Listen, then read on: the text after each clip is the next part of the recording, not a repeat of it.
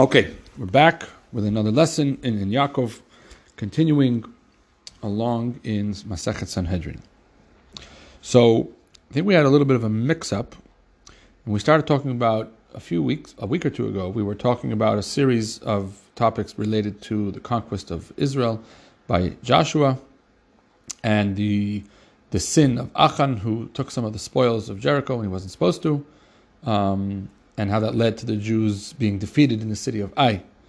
And the Gemara is now talking about some other apparent misjudgments committed by Joshua under his leadership.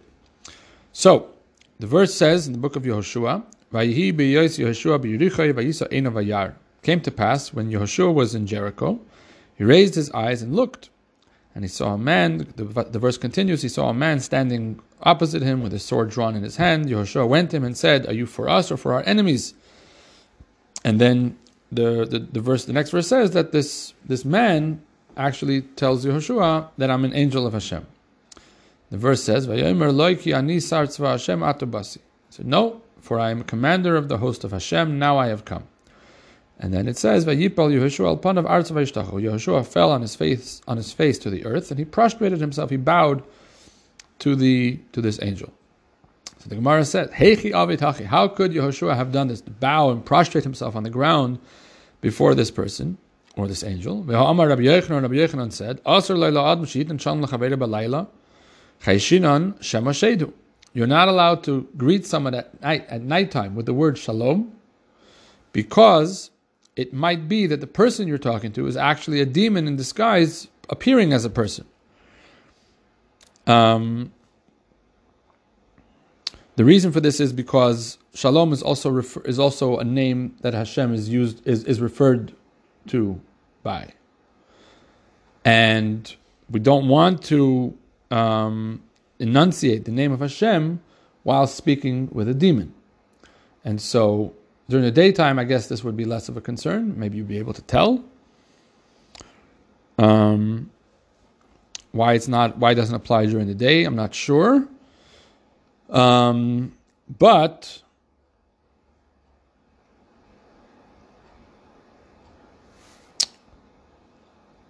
if you're not allowed to say shalom to someone at night, because he might be a demon, then it would certainly be forbidden to bow to a stranger at night.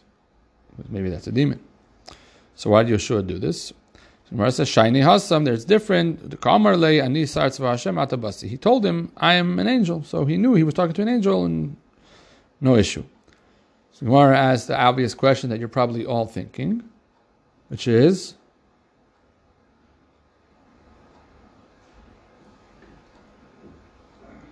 he said he's an angel, so therefore it's not a problem. How would you challenge that?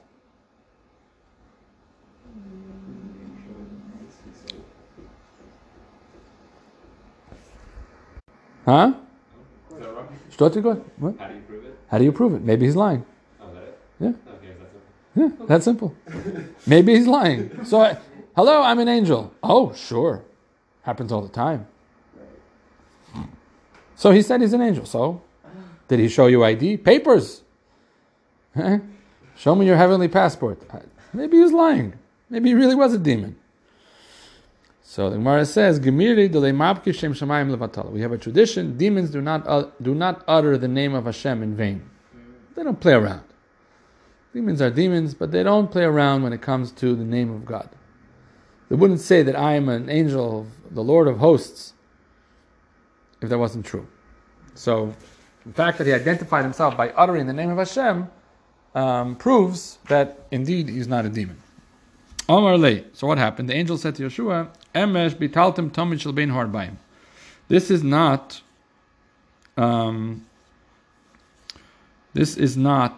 recorded in the verses in the book of Joshua. The dialogue here is sort of the extracurricular material that doesn't make it into the book of Yehoshua. So the angel said to Joshua, Emesh bitaltem tomid shel bein harbaim. This afternoon, you neglected to offer the daily sacrifice that's offered every day in the afternoon. We have one in the morning, one in the afternoon, every single day, 365 days a year. And today that didn't happen. Now, after dark, you've neglected study of Torah.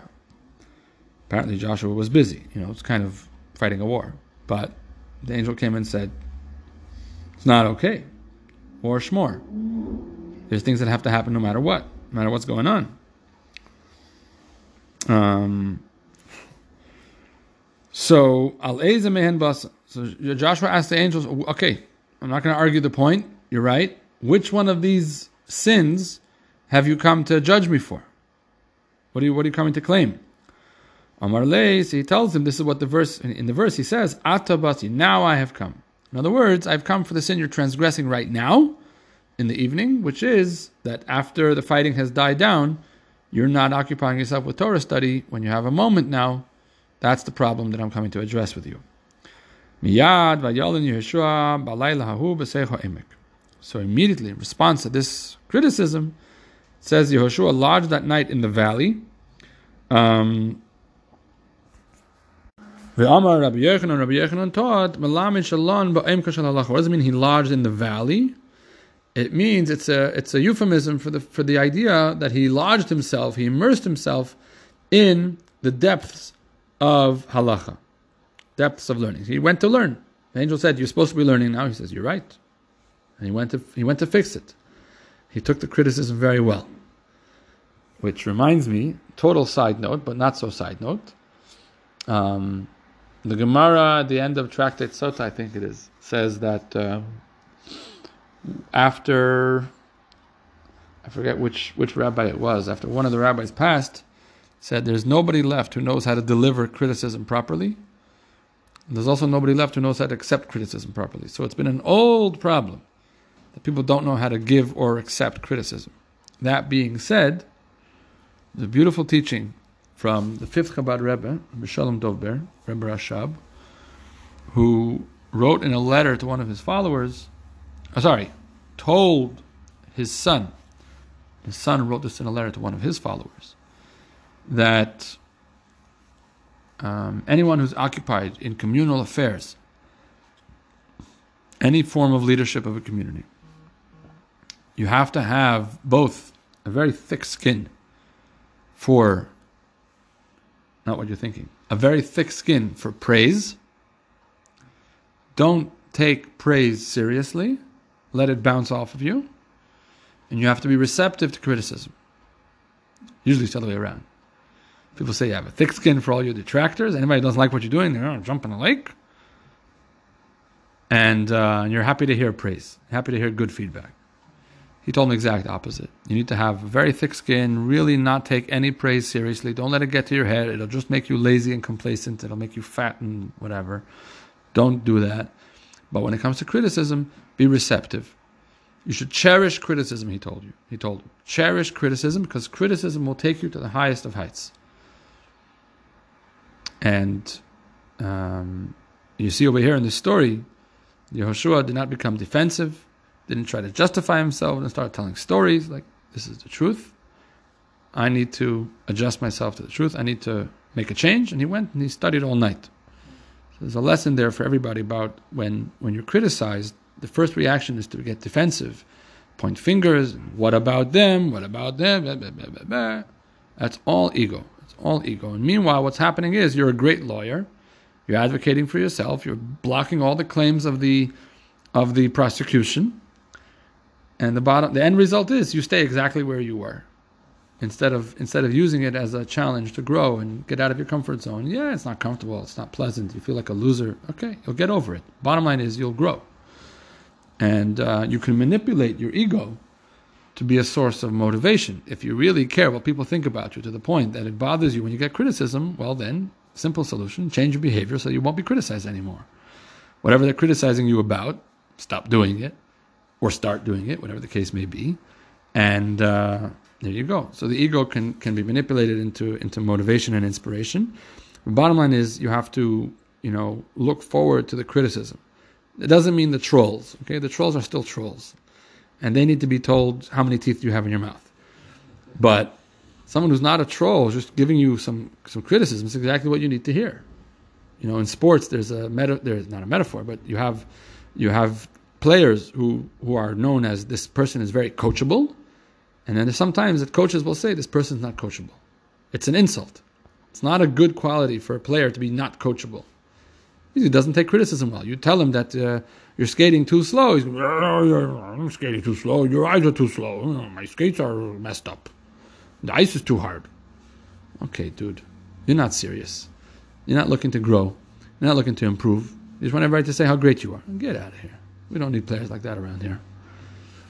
So you should not be an uncoachable person. And it starts with being able to take criticism and say, you know what, you're right. I'll try to do better next time. So, what lesson does this teach us? Another lesson this teaches us. Omar Shmuel bar Unya mishmei Rav. Shmuel, the son of Unya, said in the name of Rav, Godel talmud Torah Yosemih Hakravas Tmidin. Learning Torah is greater than offering the daily sacrifice. Shenamar Atabasi. What did the angel come to criticize him for? The angel could have come earlier and said, hey, what happened to the afternoon sacrifice? What's going on? The angel wasn't so bothered by that. When he saw that he wasn't studying Torah, he says, no, this I can't overlook. Let's go. This has to be addressed right now.